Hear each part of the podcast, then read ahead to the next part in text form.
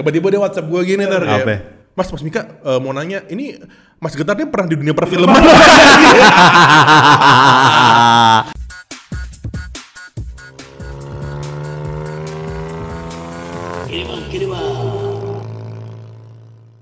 Oke guys, selamat datang di podcast Kiri Bang. Kiri bang. Oke, seperti biasa eh, podcast kali ini akan ditutup. Ya, sebelum sebelum ditutup akan kita kasih rekomendasi eh, tentang makanan yang paling yahut untuk dicoba di daerah Bintaro. Anjir, gua gua udah lama nggak ke Bintaro nyet. Ini, ini percakapannya ini sangat ini ya, sangat anak kompleks sekali. Ya. Padahal yang yang yang kasih pertanyaan anak Binjai, Bintaro Jaya. Eh, Oke, nih kalau dari gua tar, gua ada sebuah apa ya hidden game, anjing hidden game mulu perasaan. Hidup terlalu tersembunyi. gua nggak tahu asli, gua lupa. Eh tapi nanti kan belakangan itu. Oh iya, Iya.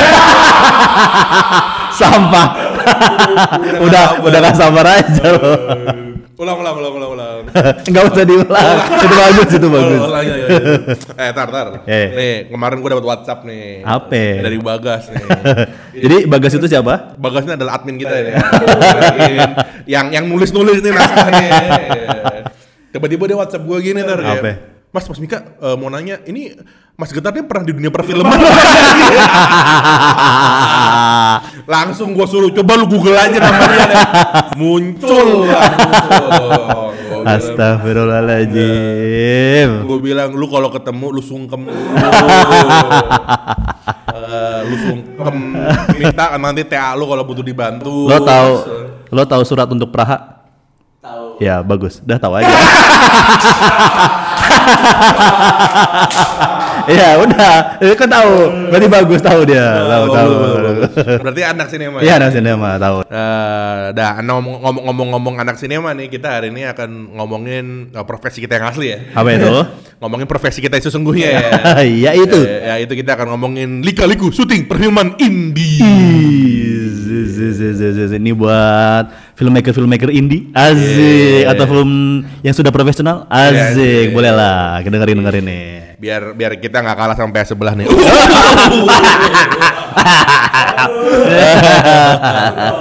ada ada jangan enak. jangan Gue takut, takut. sama mereka nih. Eh, guyon guys, guyon guys, guyon guys. Eh, Kalau lu nih ntar, kalau misalkan dalam berkarir-karir gembel ini ntar, Apa s- apa namanya, lu udah pernah bikin film kan ntar, nah lu cerita dong cerita lu bikin film panjang gitu ntar. Eh, Oke, jadi sebenarnya kalau ditanya eh, perjalanannya itu eh, dari sebenarnya tahun dari tahun 2014 kalau nggak salah. Gue tuh punya punya keinginan ah gue pengen suatu hari nanti tuh bisa lihat nama gue di layar besar gitu. Itu mimpi mimpi gue lah gitu. Terus 2000 dari 2014 yang ngerjain beberapa saat eh, kurang lebih ada dua lah. Itu 2014 satu terus 2000 berapa 2000 gue lupa 2000 berapa satu tapi itu yang 2014 itu eh, tertunda nggak tahu tertunda atau nggak tahu ditunda lah pokoknya tid- eh, tidak tayang Eh, terus sudah gitu yang satu lagi emang khusus festival nah baru akhirnya di tahun 2018 gitu waktu kan gua gua ajak lo kan gua gua ajak nonton nih nonton dong nonton, nonton dong nih gitu gitu ya udah akhirnya 2018 itu eh 2018 tuh lo udah cabut ya Belum kan itu saat-saat bulan-bulan terakhir gue. Oh iya iya. iya. Terus udah gitu, ya udah nonton Mik, ya udah. Itu akhirnya tahun 2018 gitu.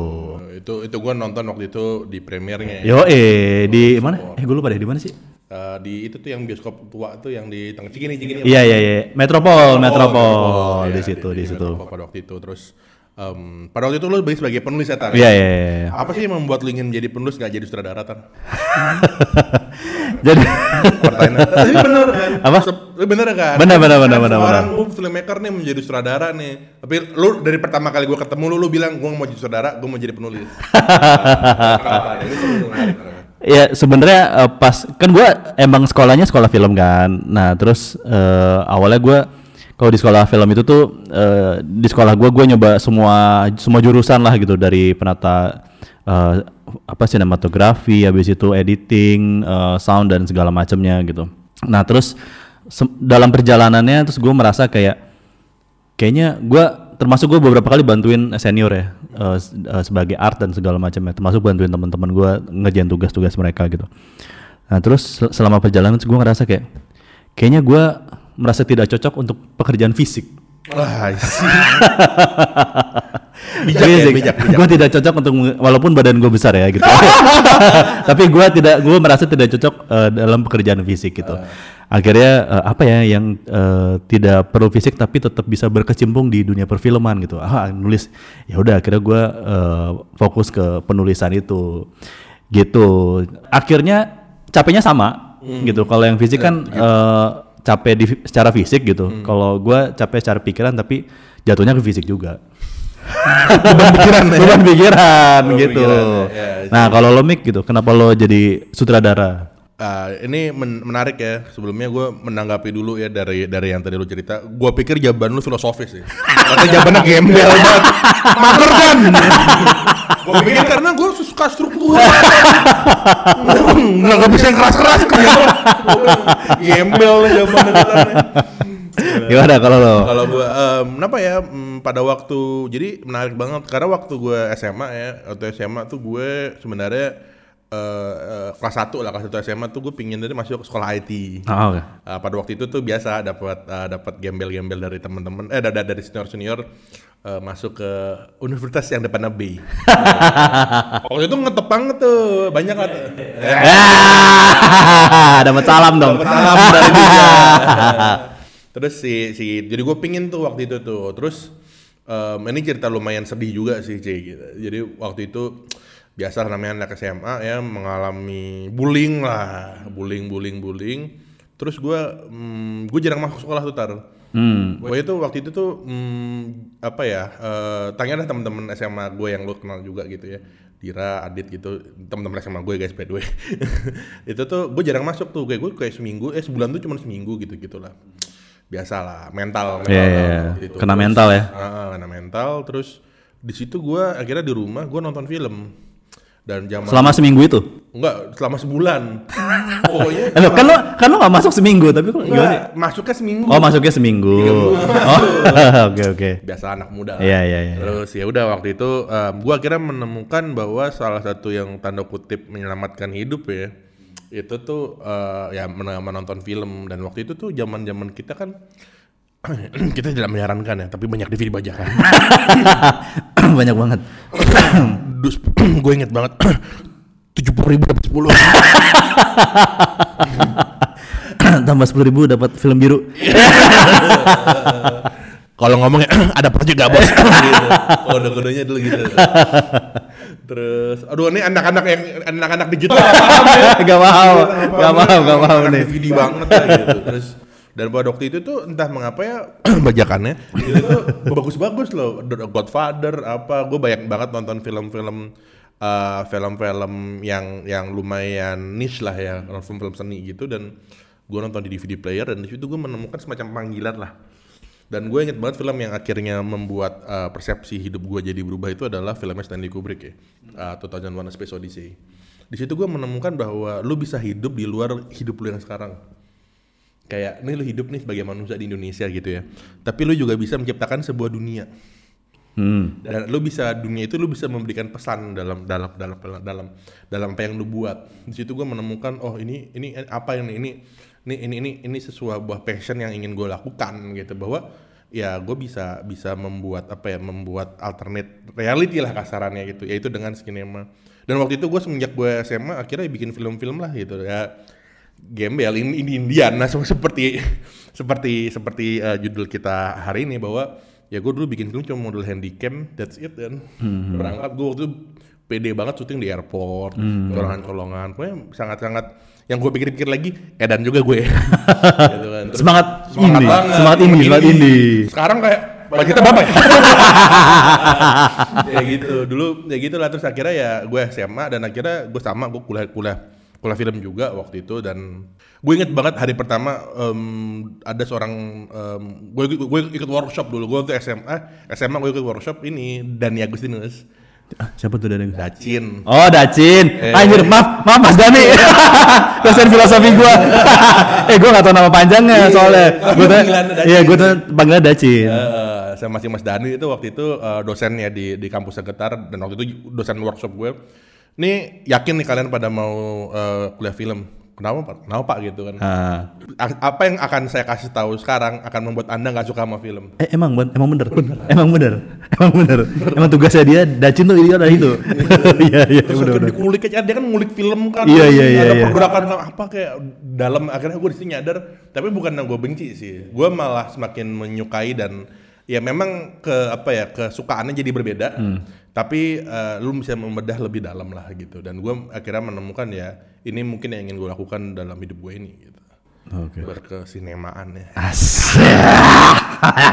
Berak. eh tapi gue mau nanya, pas zaman lo kan eh, dari mana lo tau film-film film-film niche kayak gitu kan eh, informasinya nggak terlalu ini, apalagi lo di rumah kan? Di rumah. Ah, Cinemax. oh, Majalah Cinemax dulu gue ngoleksi sampai gue kuliah tuh gue masih ngoleksi. Jadi gue gue kuliah di Singapura ya. Iya, iya, Jadi nyokap gue kan pramugari sering ke Singapura. Gue selalu nitip majalah Cinemax sama nyokap gue. bedanya apa? Eh, Max Singapura. Eh, di Indonesia. Jadi beli di Indonesia, dibawa nyokap gue ke Singapura. Oh, ke, ke pas lo kuliah. Ah, sama oh. itu Enggak, enggak, enggak sebelum sebelum sebelum pas SMA maksud iya, gua. majalah Cinemax. Oh iya. Majalah Cinemax itu zaman gue SMA.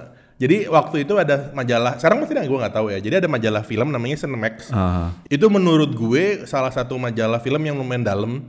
Benar, karena dia bisa memberikan rekomendasi itu nggak hanya berita gitu. Dia bisa bikin kayak em, em, misalkan gini 100 film erotis terbaik sepanjang masa. Oh, iya iya iya iya iya. iya. Judulnya, judulnya The Lover tahun 97. yang main nama pemainnya Tony Leung tapi bukan Tony Leung yang itu, Tony Leung tetangganya. tapi gue Leung. cari tuh. Tony Leung nama panjangnya Tony Leung Pipi. Ya. Ya. Salam dari Ninja. Iya. Lanjut, lanjut, Jadi kayak gitu. Jadi em, gue dapet dari majalah Cinemax dan itu menarik dan dia banyak apa ya menarik dan banyak rekomendasi film yang gak mainstream lah. Ada satu segmen yang gue suka banget dari mereka. Itu tuh nama segmennya mereka sinematerapi. Oh, gue iya tahu tahu gue. Nah, jadi kayak bagaimana film menjadi semacam terapi bagi lu. Jadi kayak lu membedah dalam dalam ini psikologi ya. Iya iya. Itu seru banget. Makanya itu itu jadi patokan gue sih. Oh, menarik menarik. Tapi eh, gua gua gua juga gua juga beberapa beberapa kali beli eh, Cinemax gitu. Itu kayak apa? Kayak Rolling Stone tapi buat film. Iya gak sih? Betul. Bener kan? Betul. Dan gue suka gue tuh jarang-jarang baca isinya, nggak nggak terlalu mendalam isinya gitu. Ka- tapi gue suka baca layoutnya gitu, layoutnya terus eh, isinya gitu. Iya, tapi gue tau ada sinematerapi itu. Dan yang menarik kalau mereka dulu kalau kita flashback sekilas em, ada ini bonus-bonusnya keren-keren. Poster, man. Poster. Terus yang gue suka tuh gue, gue inget banget. Gue sampai sekarang masih ada. Apa? Mereka ed- edisi Harry Potter ya. Dia dikasih tokat one-nya. Oh iya, iya iya gue punya, gue punya ya benar-benar ya, ya, gue punya gue punya. Iya iya iya iya membuat, iya. membuat jiwa jadi sebagai sinetron tuh menjadi menggebu-gebu ya. Benar benar benar benar benar. Dan itu sangat tidak tidak pretensius lah. Maksudnya kalau di Twitter kan banyak yang pretensius ya. Gua Ya ya ya. Di situ kayak netral aja. Emang lu ngomong as a fandom. Iya iya iya iya iya iya iya. iya. Nah, eh, dari tadi kan kita udah sebut nih eh, tentang eh, apa? Dunia-dunia sinema-sinema Sinema. indie asik asik asik asik asik. Apa? Why why we are filmmakers? Nah, pernah nggak pengalaman pengalaman ada nggak sih pengalaman pengalaman kocak nih selama lo syuting syuting indie? Banyak. Aduh, gue lupa aja. Gue gue kalau suruh mengingat gini, gue jelek banget asli. lu lu lu anaknya gak gampang move on ya. iya iya iya, iya bener bener bener bener bener bener bener. Oke. Lo, lo, lo dulu ya, lo dulu deh. Gua dulu. Gue sambil mengingat-ingat. Jadi kayak gue membagi membagi karir gue Iya.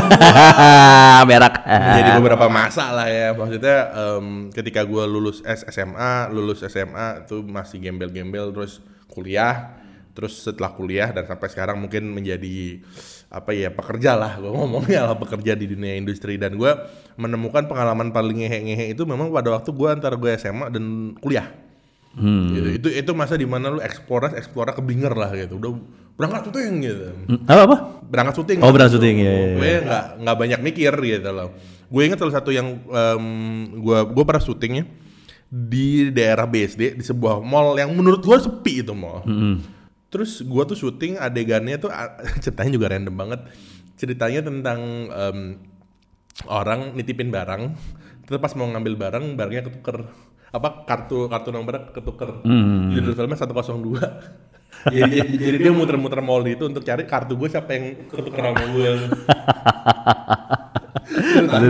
kayak action komedi gitu lah. Terus dia kayak nuker-nuker terus dia ngontak orang ini salah orang ini salah orang salah orang gitu. Jadi salah satu influence gue waktu itu mau nggak mau ya janji Joni lah Aha. Nah, jadi komedinya komedi sang Itu setelah nonton Janji Joni baru bikin itu. lupa lupa ingat tapi kalau nggak salah ya Oke, oke. Nah, jadi emang em, itu apa ya eh, em, semangat eranya itu semangat era janji Joni lah gue inget Iya, tapi, tapi emang era itu tuh nggak cuma di film tapi juga musik sih. musik juga Iya. iya, iya. jadi emang membuat itu gen mungkin mungkin kita mau- harus berterima kasih kita di era yang memang emang lagi digeber-gebernya lah Iya, iya, iya, eh, iya. perfilman gitu lah nah terus eh, gue lagi syuting di mall gue inget banget gue sama syuting sama saudara gue yang badannya lebih gede daripada gue Oh, oke oke oke. Dan- Ah. namanya Mas Bram gitu terus abis itu gue lagi syuting syuting syuting di sampur satpam dong Samperin. sampur satpam kan terus abis itu gue gue dengan kurang ajarnya gue nyuruh em, kayak kan waktu itu gue gue tuh waktu itu menjadi kayak semacam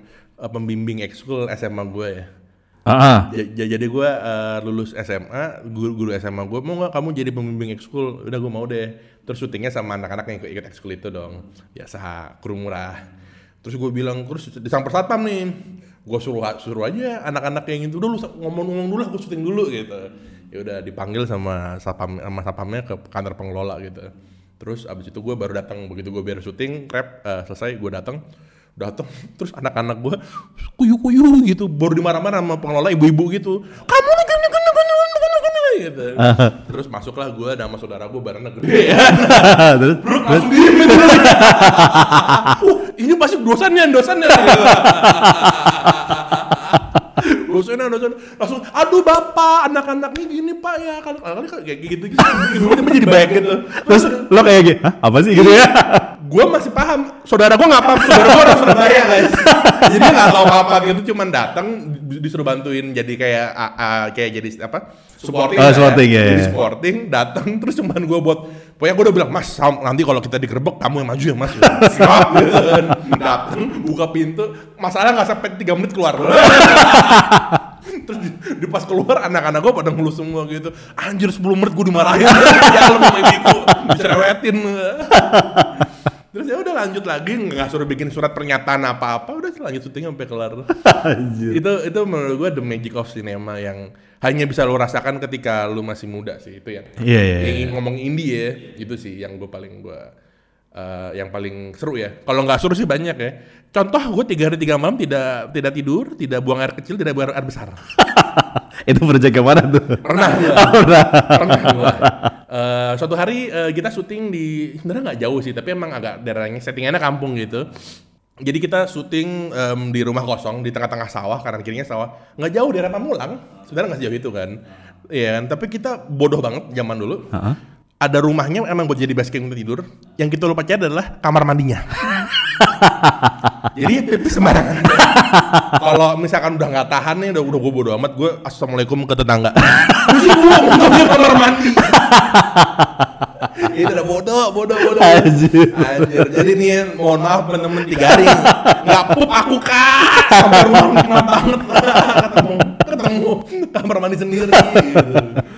Tapi ya again itu salah satu the magic of cinema yang kalau lu suruh gue ngulang gue berantem sih itu sih kalau lu gimana tar Gua apa ya yang paling eh, paling gue ingat ada ada ada dua sih ya. Yang saat ini kepikiran ya.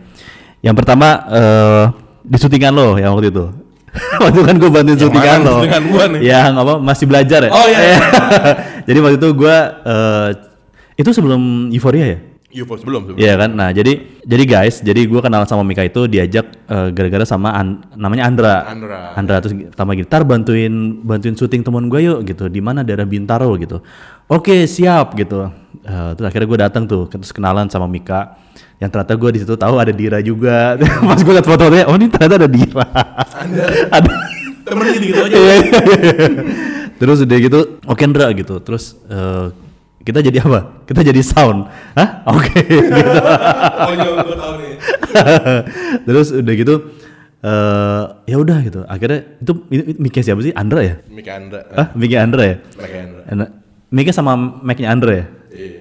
laptopnya kan Ah, komanya ini lo cerita dulu. ah terus ya terus terus udah gitu eh, ya udah gitu Eh, syuting terus tiba- ternyata kabel mic-nya itu kabel mic-nya itu pendek jadi setiap adegan yang di apa yang di shot sama Mika gua sama Andra mesti deketin bawa laptop sama bawa mic gantian jadi kalau misalnya gua bawa laptop Andra megang mic kalau misalnya Andra megang mic gua megang laptop gitu Jadi datang ke syuting job desk apa megangin laptop Iya bener, karena langsung ngerekam, langsung ngerekam ke laptop. ke garage band gue inget. Eh, enggak, enggak, enggak. Pakai ini apa? Aduh apa sih namanya? Yang buat rekam suara tuh Audition. bukan. Ah, kok apa sih? Bukan, bukan. Ah, software, software apa gitu gue lupa. Au- Audacity. Bukan, bukan. Yang zaman dulu banget deh. Fruit Loops ya. Bu- bukan, bukan Fruit- apa depannya A. Gue lupa apa sih? Audacity. Bukan. Ya adalah pokoknya. Gitu. Itu soalnya soalnya, soalnya tuh gue pakai waktu gue kuliah juga. Udah, tahu ya, udah tahu. Iya iya iya, cuman gue lupa namanya. Nama s- apa softwarenya apa gitu. Itu sih itu salah satunya.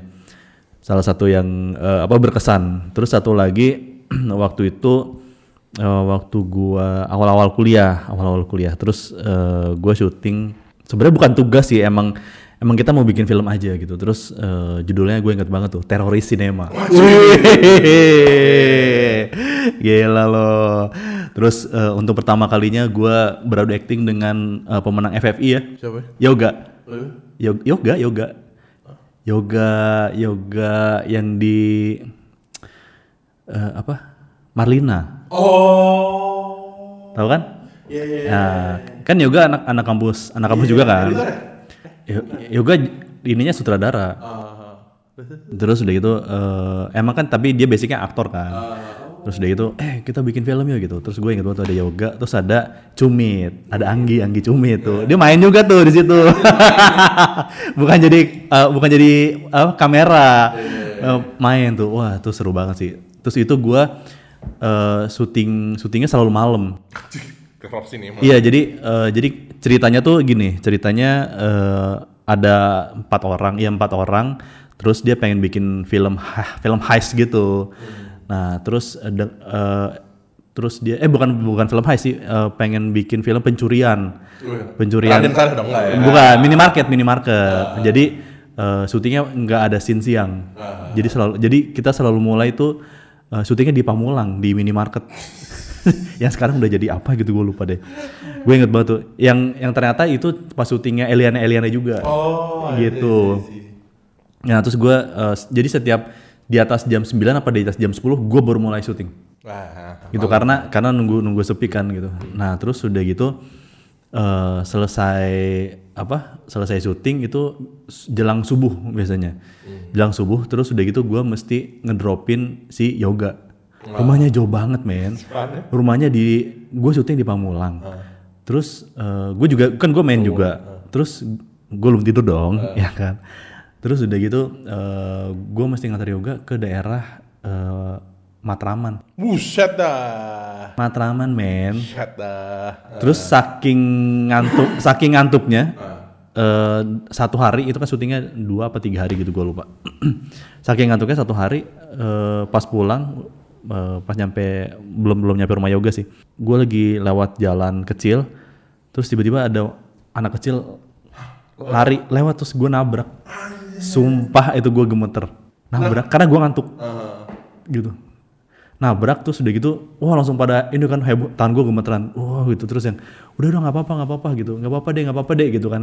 Eh, apa di, eh, di di ini aja dibawa ke klinik ini ada klinik dekat sini gitu. Ya udah terus akhirnya sama bapaknya tuh sama si bapak anak itu terus dibawa ke klinik terus di dicek. Ya alhamdulillah sih nggak apa-apa gitu. Eh, jadi dia nyebrang mau ke sekolah jadi kiri sebelah, sebelah kanan gue tuh sekolah sebelah kiri tuh kayak gang lagi gitu. terus dia anak kecil tiba-tiba out of nowhere lari drut kebetulan gue lagi gue nggak kenceng. Terus nabrak bak gitu. Wah aja gue kayak ya udah akhirnya dikasih gue kasih nomor gue nih kalau ada apa-apa eh, lo kontak gue aja gitu. Cuman itu lumayan ini sih. Gua tau ini gak lucu, cuman jadi jadi jadi ya bang. Iya, iya, iya, iya. Cuman itu gua kayak anjir itu itu salah satu ya dua-dua hal yang itu berkesan lah gitu. Nah, tar eh, pas itu kan emang ya istilahnya zaman-zaman eh, perjuangan lah ya, Iya, iya. sinema perjuangan lah gitu kan. Kalau kalau kata Robert Rodriguez apa? Gerilla, Gorilla, gorilla, gerilla, gerilla filmmaking. gorilla filmmaking. Sama yang apa ya istilahnya tanda kutip mungkin eh, masih belum belum belum belum belum profesional lah gitu. Kalau misalkan teman gue bukan profesional. Iya, iya, iya. Ada ininya, kalau timnas itu masih U- U16. Iya, iya, benar, benar, benar. Sekarang kan udah naik nih jenjangnya nih ya mungkin U19, U21 gitu ya.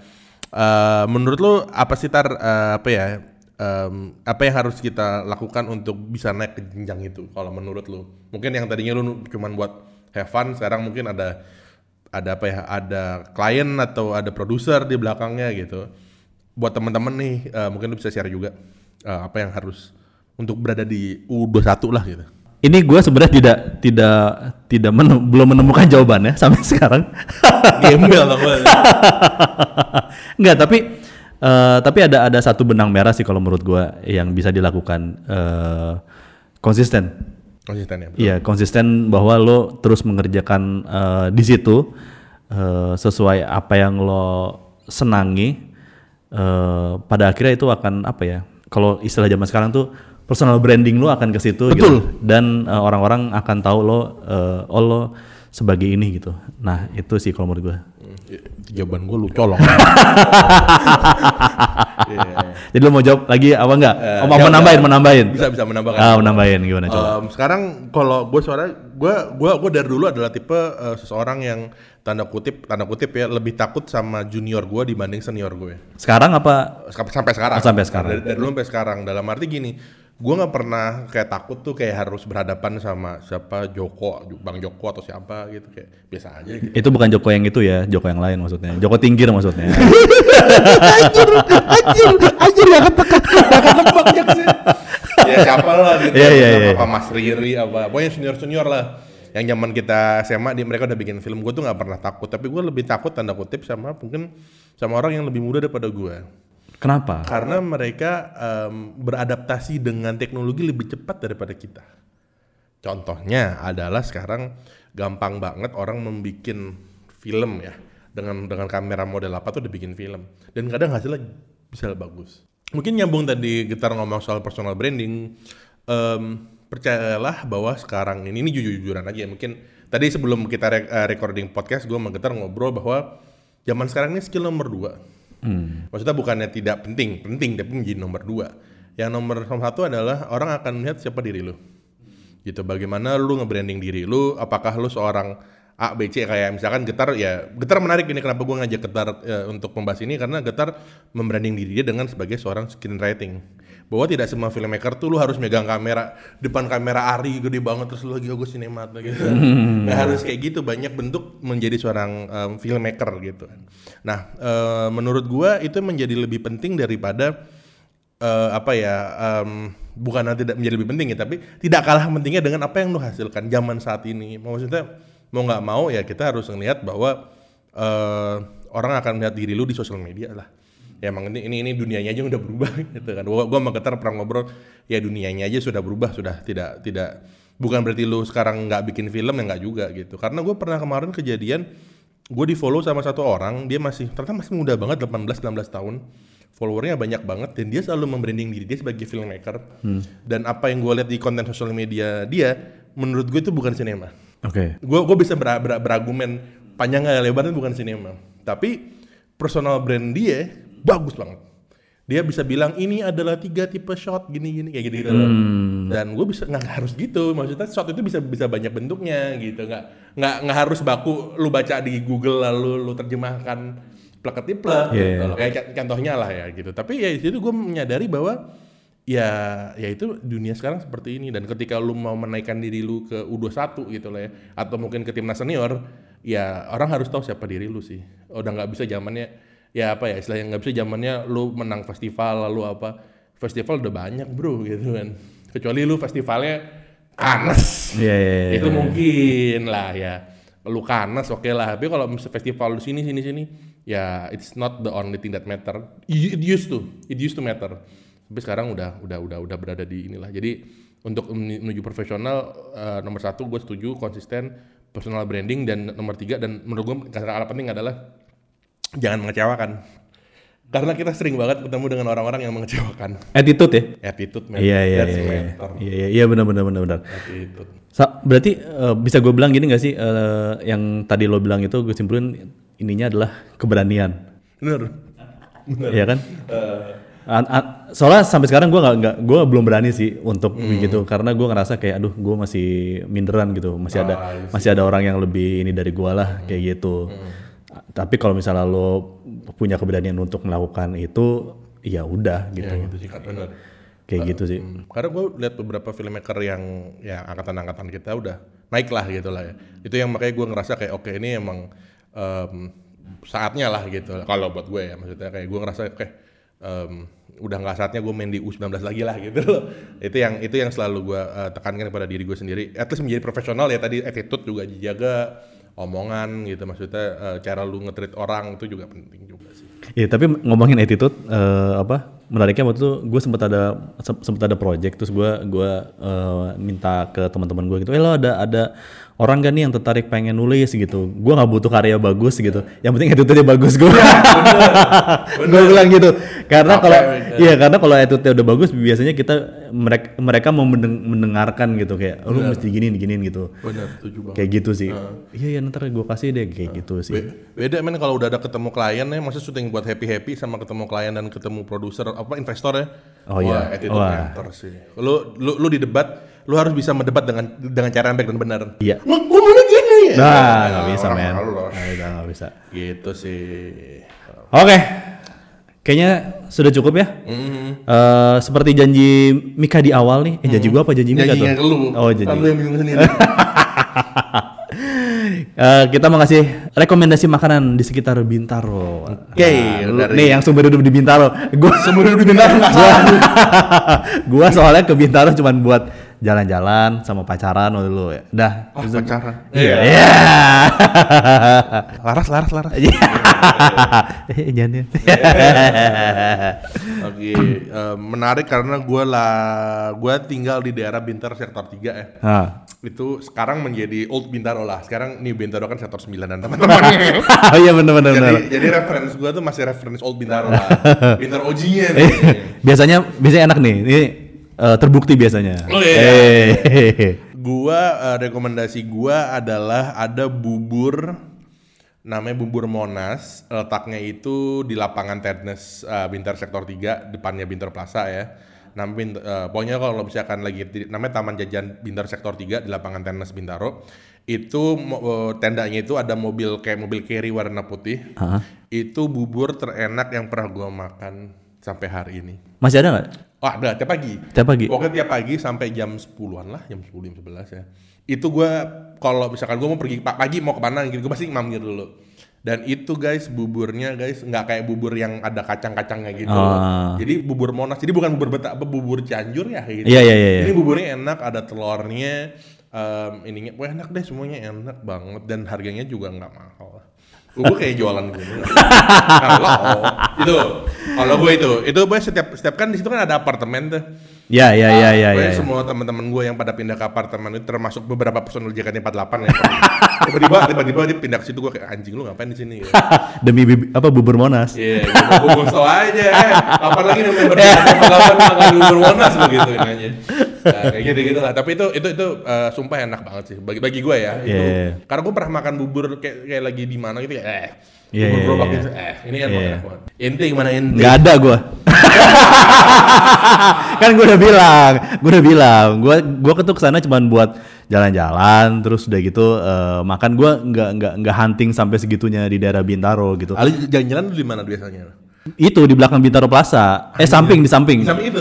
Iya itu kan. Terus udah gitu sama di eh, sektor 9 yang dulu tuh. Udah nggak ada di Iya itu sekarang pindah deket tol. Oh, ha. Ya udah situ doang. Kalau makanan ya udah gitu aja. Jadi gue tidak ada rekomendasi apa-apa guys. gua gua gua, gua mewakili gitar deh, gua mewakili gitar deh gua. Gua- Jadi itu Satu lagi ya? Ada tempat buat hangout dan pacaran yang paling keren. Ah. Dulu gua sama temen aku Oke, ha. Nah, temen aku dulu mau jalan-jalan ke situ tuh kayak kami berusaha sama kaget eh tempatnya keren banget ya namanya Louis Organic Farm Wah, gua Itu tahu tuh. Gua nggak tahu tuh. bukan di Itu sektor berapa? sebenarnya bukan Bintaro sebenarnya dia a- arah-arah ke daerah-daerah Cilduk gitu Ah, ah. Jadi- Oh, sektor 9 sana ya? Ah, jadi kayak arah-arah Pondok Jagung gitu-gitu lah, ah. di, di, di Google Map aja. Uh, bagus banget, vibesnya Bali banget, gue nggak bohong. Serius? Ah, dulu dulu gue sama temen, temen gue ini, Nah. Ah, terus kayak kita kayak di Bali ya gitu. kayak gitu. Jadi kayak em, dan itu tempatnya enak banget dan itu em, semuanya makanan minumannya organik. Jadi kayak Oh. gue pesen apa pun gue nggak tahu tuh dari buah teh lal apa dari daun apalah gue nggak tahu warnanya biru gitu enak banget Emang konsepnya gitu? konsepnya gitu dia emang organic farm dia dan dan ngejual tanaman jual-jual uh, Biji-bijian gitu-gitu. hmm, apa hasil-hasil organik organik gitu that's the the best spot yang gue pernah rasain di Bintaro Gila hidden gem banget tuh. gila hidden gem Hidden gem.